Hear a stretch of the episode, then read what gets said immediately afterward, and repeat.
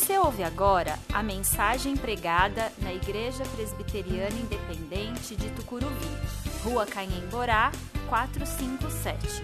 Venha nos fazer uma visita, aos domingos, dezenove horas. Temos estacionamento próprio e estamos a oitocentos metros da Estação Tucuruvi, linha azul do metrô.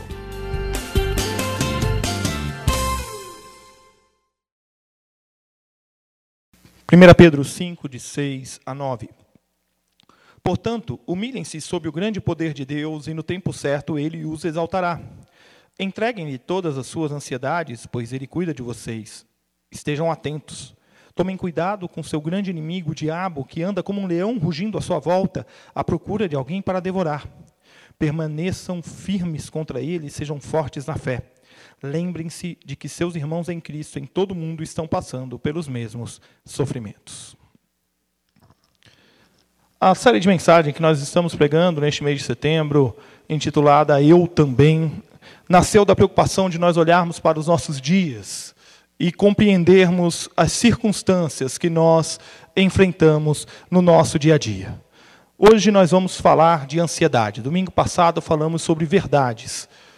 Hoje nós vamos falar sobre ansiedade. E nós já tratamos este tema em junho. Quando pregamos a série Menos é Mais, nós falamos de menos ansiosos, mais alegres. E justamente nesse texto de primeira Pedro, capítulo cinco. E hoje nós retornamos a este texto para falar novamente sobre ansiedade, agora não mais na perspectiva de sermos menos ansiosos e mais alegres, mas sim de olharmos para a ansiedade numa perspectiva bíblica e entendermos o que é ansiedade. Ansiedade, enquanto patologia, é um sentimento desagradável por eventos que ainda não aconteceram. Ansiedade não é o mesmo que medo. Medo é a resposta a uma ameaça real ou uma ameaça percebida. Ansiedade seria a expectativa por uma futura ameaça. E é interessante porque a gente vive num tempo em que as pessoas às vezes falam que a ansiedade talvez seja um dos maus do século, juntamente com a depressão, mas nós estamos aqui lendo um texto de dois mil anos atrás que pede para nós não sermos ansiosos. E Pedro está aqui citando o Salmo de número cinquenta e cinco, versículo vinte e dois, se não me falha a memória, que diz exatamente isso. Confiem a Deus todas as suas aflições, ou seja, não fiquem ansiosos, entreguem na mão de Deus todas as aflições, porque Ele cuida de vocês.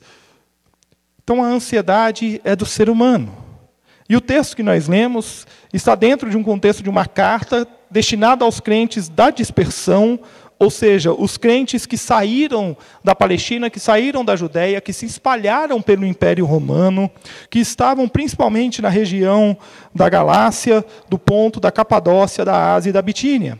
Escrita entre sessenta e quatro e sessenta e oito depois de Cristo, essa carta ela tem o objetivo de animar os fiéis, principalmente a se manterem fiéis aos ensinos apostólicos, aos ensinos de Cristo, diante da perseguição da grande Babilônia que vem a ser Roma.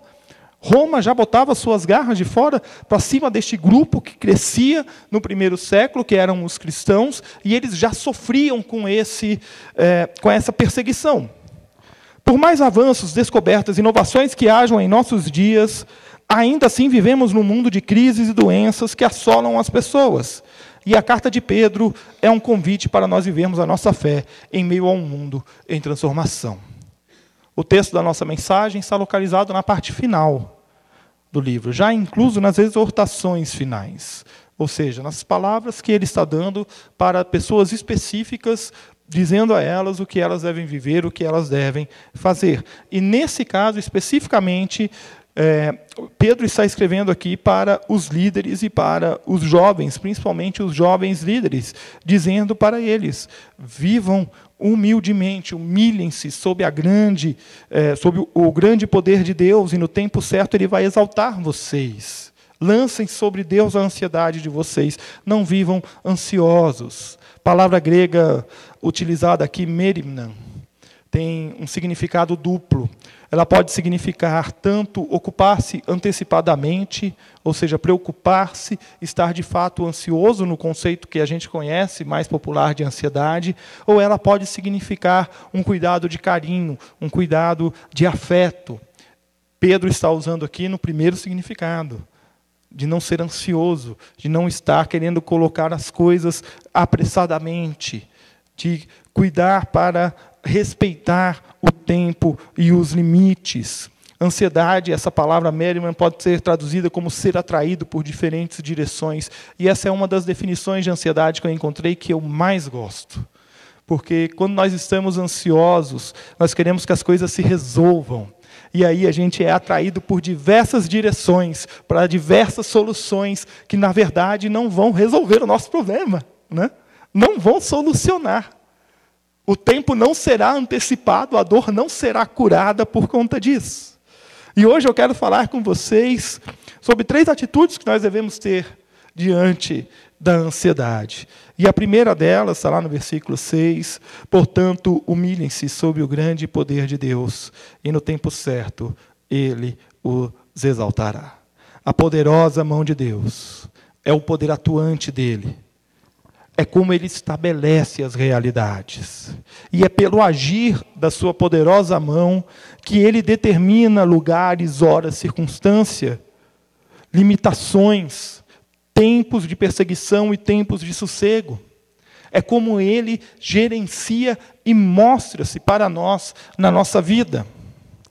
Quem se humilha, e aqui o verbo está no auristo, tempo grego usado para determinar uma ação sem tempo determinado para acabar, ou seja, uma ação que começa, mas ela não tem um tempo para acabar. É, quem se humilha é capaz de viver para demonstrar a humildade. Ou seja, o ato de se humilhar sob o grande poder de Deus não é um ato pontual, não é uma ação pontual, é uma ação contínua, é constante, é o tempo inteiro. E só quem se humilha é capaz de viver e demonstrar a humildade, vivendo a sua fé e, principalmente, sem se rebelar diante das circunstâncias. Se você se atentar um pouco na leitura do texto que nós fizemos, lá no versículo nove, Pedro está falando ali, lembre-se que seus irmãos em Cristo, em todo o mundo, estão passando pelos mesmos sofrimentos. Então, Pedro está dizendo, você não está sofrendo sozinho. A perseguição que você está enfrentando, o problema do gnosticismo entrando na igreja, esses falsos líderes que estão invadindo a igreja, nós estamos sofrendo com isso em toda parte. Vocês não estão sofrendo sozinhos. Portanto, não fiquem ansiosos, mas se humilhem. Se humilhem. E aí, ele continua dizendo, e no tempo certo ele os exaltará. O que que Pedro está querendo dizer aqui? Ser exaltado. Pedro não está falando de sucesso aqui. Pedro não está falando que, porque você foi humilhado em alguma circunstância, agora você vai humilhar a outra pessoa. Você vai atingir o sucesso e com o seu sucesso você vai humilhar a outra pessoa. Não é isso que Pedro está falando. Pedro está falando que se você se humilhar na presença de Deus, você vai ser exaltado, porque você vai alcançar a graça de Deus. A graça de Deus estará sobre você. E essa graça vai se manifestar no tempo certo. É interessante essa expressão, no tempo certo, em Kairó. Essa expressão ela é usada diversas vezes é, no Novo Testamento, principalmente numa perspectiva escatológica, ou seja, numa perspectiva da volta de Cristo, numa perspectiva da segunda vinda de Cristo. Ela é usada para determinar o tempo em que Deus vai cumprir o seu juízo. Então, às vezes, a gente fica esperando essa exaltação pessoal, né? Os humilhados serão exaltados, como se essa exaltação fosse uma vitória em cima de alguma circunstância que nós enfrentamos, de alguma situação do trabalho, de casa, de algum relacionamento que nós temos, quer de amizade, quer qualquer outro tipo de relacionamento. E, na verdade, não é isso que a palavra está dizendo. A palavra está dizendo, vocês serão exaltados, porque no tempo certo, em Kairó, no tempo certo, na hora certa, no tempo que Deus tem determinado, Ele virá. E aí nós seremos exaltados. Mas a pergunta que fica para nós, tirando os nossos olhos, o contexto de Pedro e olhando para a nossa realidade hoje, é o quão disposto eu estou a me humilhar diante da poderosa mão de Deus. E aqui a gente precisa deixar bem claro, se humilhar diante da mão de Deus é não andar ansioso com a exaltação, esperando logo a vitória. E essa questão da vitória é um problema sério na vida da igreja.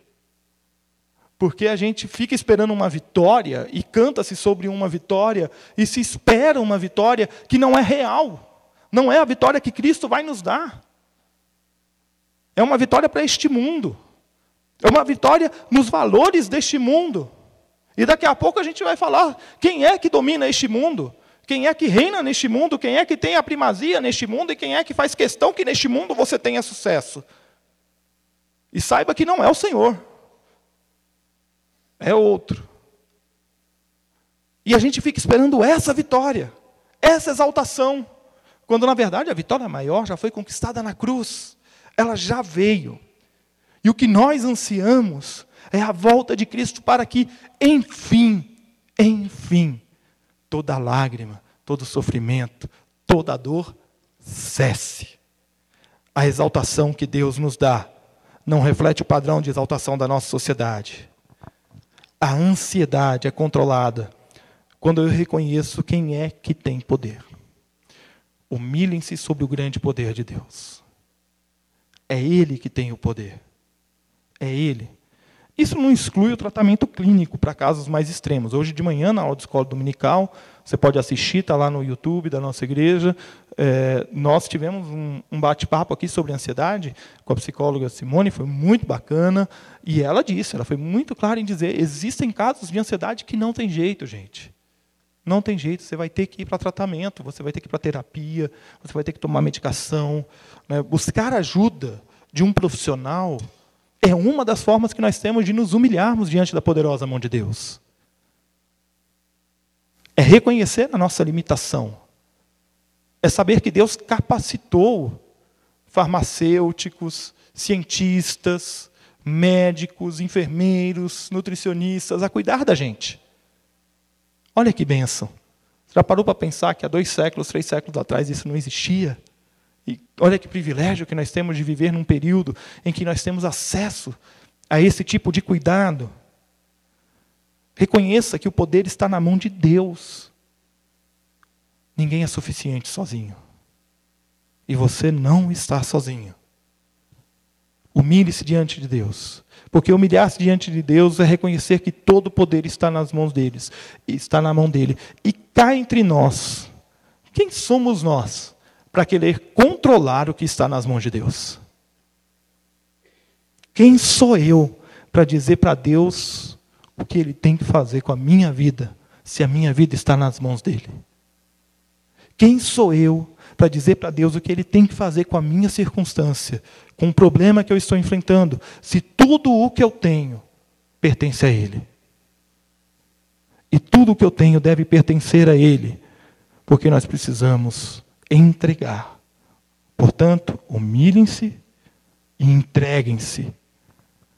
Entreguem-lhe todas as suas ansiedades, pois Ele cuida de vocês. O ato da entrega aqui, no grego, é expresso por um particípio que está subordinado ao humilhem-se, do verso anterior. E ao usar o particípio aqui, Pedro está dizendo que, ao não entregar a ansiedade nas mãos de Deus, nós estamos manifestando o nosso orgulho. Não seja orgulhoso. Confie em Deus. Pedro está citando o Salmo cinquenta e cinco, vinte e dois. Entregue suas aflições ao Senhor e Ele cuidará de você. Jamais permitirá que o justo tropece e caia. Pedro está dizendo para aqueles jovens líderes, pega toda a ansiedade que vocês têm de fazer as coisas acontecerem, de fazer a igreja crescer, de enfrentar as oposições do jeito de vocês, de tocar o trabalho do jeito de vocês, pega tudo isso e põe na mão do Senhor. E se humilhem diante dEle. E entregue essa ansiedade diante dEle. Para que Ele cuide de vocês. Mas é difícil entregar. Oh, como é difícil entregar. Porque entregar é abrir mão. Entregar é eu deixar de ter o controle. Eu não tenho como entregar alguma coisa para Rosalina e ficar aqui assim, né? Brigando com ela. Ó, eu te entrego, mas eu não te entrego, né? Não existe meia entrega. Você não consegue entregar um terço dos seus problemas para Deus. Ou você entrega, ou você não entrega. Pedro está aqui desafiando aquela igreja a entregar, porque ele cuida de nós. Eu gosto dessa expressão, porque é o cuidado paternal. É o pai cuidando do filho e da filha, mostrando a direção, falando, olha, fica tranquilo, vem comigo. Sabe quando você era criança, e aí você tinha medo de fazer alguma coisa, você não sabia como fazer, e seu pai ou sua mãe chegavam em você, te davam um abraço, falavam assim, filho, vem aqui comigo, vamos junto, vamos fazer junto, confia, confia no papai, confia na mamãe. Mas a pergunta que fica é o quão disposto você está a renunciar às suas preocupações. Nós temos dificuldade de renunciar às nossas preocupações porque nós não queremos deixar de ter o controle. Eu quero controlar tudo na minha vida. Eu quero saber exatamente o que vai acontecer. E eu quero dizer exatamente como que tem, tem que acontecer. Essa que é a questão. Eu quero que o meu filho e a minha filha viva do jeito que eu pensei para ele e para ela. Eu quero que o meu marido, a minha esposa, haja da maneira como eu quero. Eu quero, eu quero, eu quero, eu quero, eu quero. E quanto mais eu quero, eu quero, eu quero, menos entrega, menos entrega, menos entrega. Você sabe quando que a gente se liberta da preocupação? Teólogo Ulf Homer, um teólogo alemão, pastor, ele diz o seguinte, libertamo-nos corretamente de nossa preocupação quando a transformamos em prece. Preocupa-te, Deus. Percebe? Deus se preocupa com a minha situação. Eu não quero me preocupar. Eu não quero viver ansioso com isso. Eu não quero sofrer com isso. Eu quero deixar na tua mão. Eu quero deixar contigo. Para que haja transformação, para que haja mudança, para que haja paz dentro de mim. Por fim, nós devemos nos humilhar, nós devemos nos entregar, mas nós também precisamos nos fortalecer.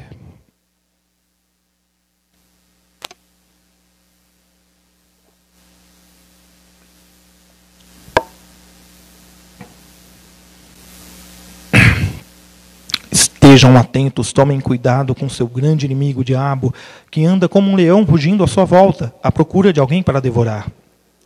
Permaneçam firmes contra ele, sejam fortes na fé. Lembre-se de que seus irmãos em Cristo, em todo o mundo, estão passando pelo mesmo sofrimento. Estejam atentos, tomem cuidado. A tradução Revista Atualizada de Almeida diz aqui, sede sóbrios e vigilantes.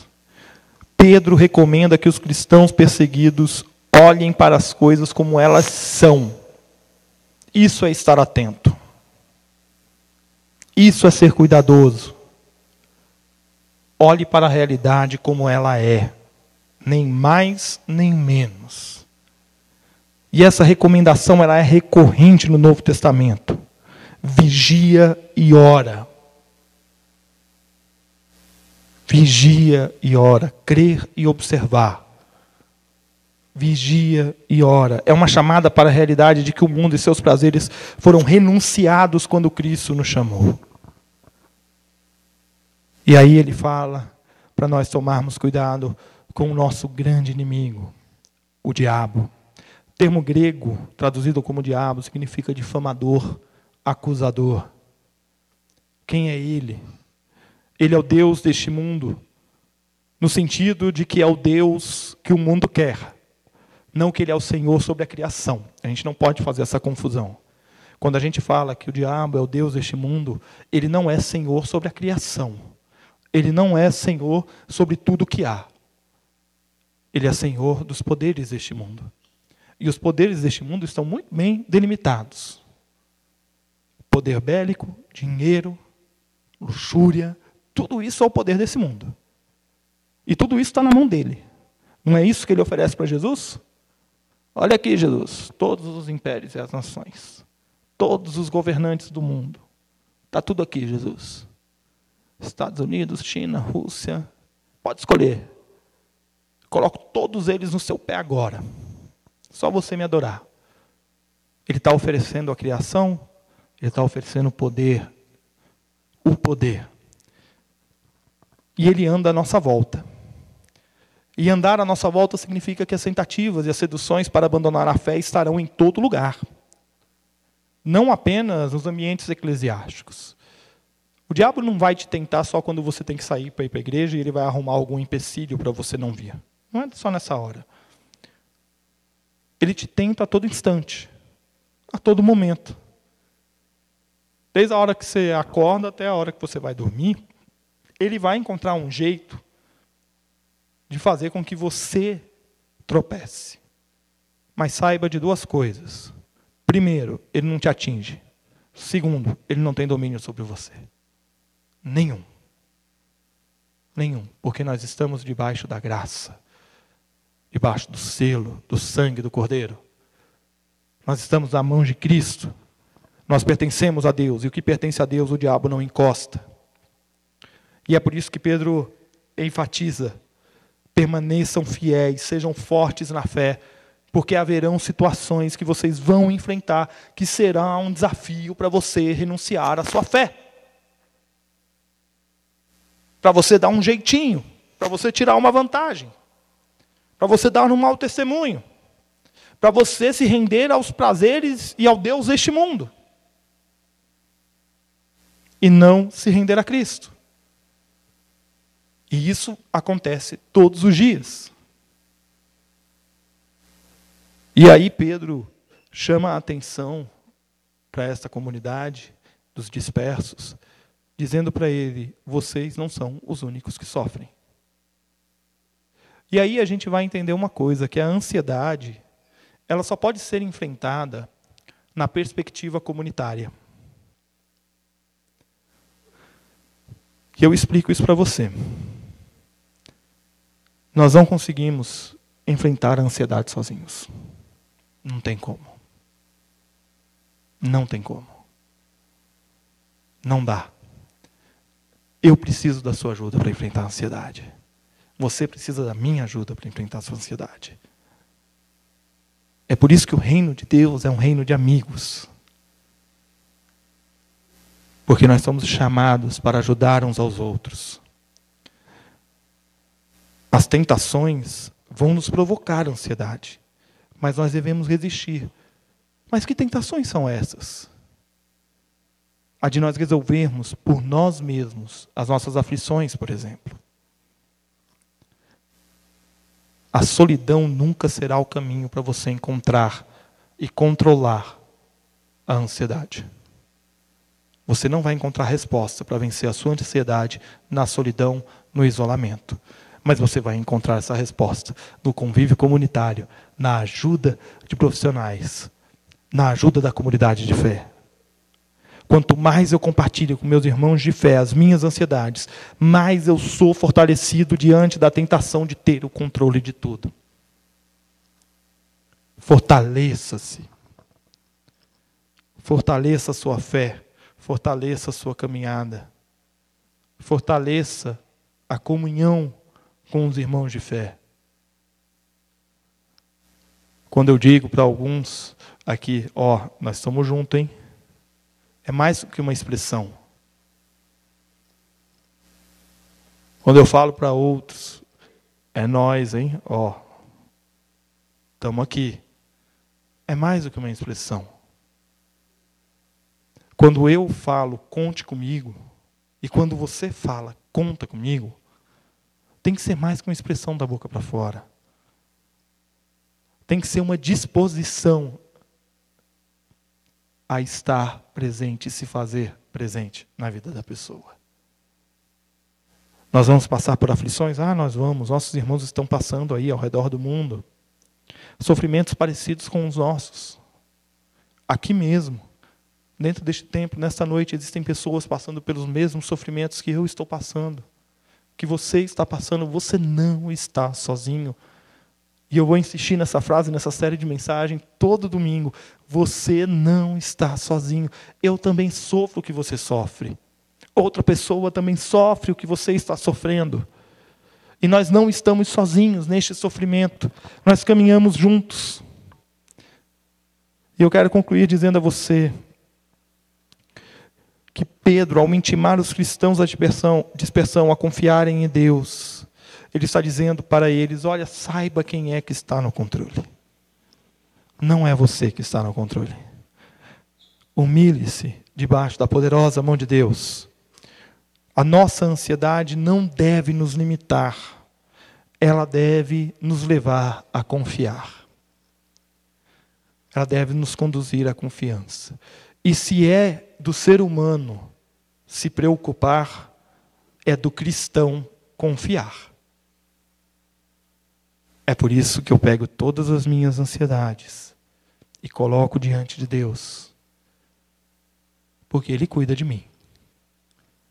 Ele cuida de mim. A ansiedade não deve ser nunca ignorada. Nós ouvimos muito isso hoje de manhã. Simone falou hoje de manhã, psicóloga, que pessoas com quadro é, de extrema ansiedade, um quadro muito avançado de, de ansiedade, levam até sete anos para buscar ajuda. É muito tempo. Gente com quadro de ansiedade mais moderada leva até dezesseis anos para buscar ajuda. É muito tempo. É muito tempo. É sofrer demais por muito tempo. A gente não precisa disso.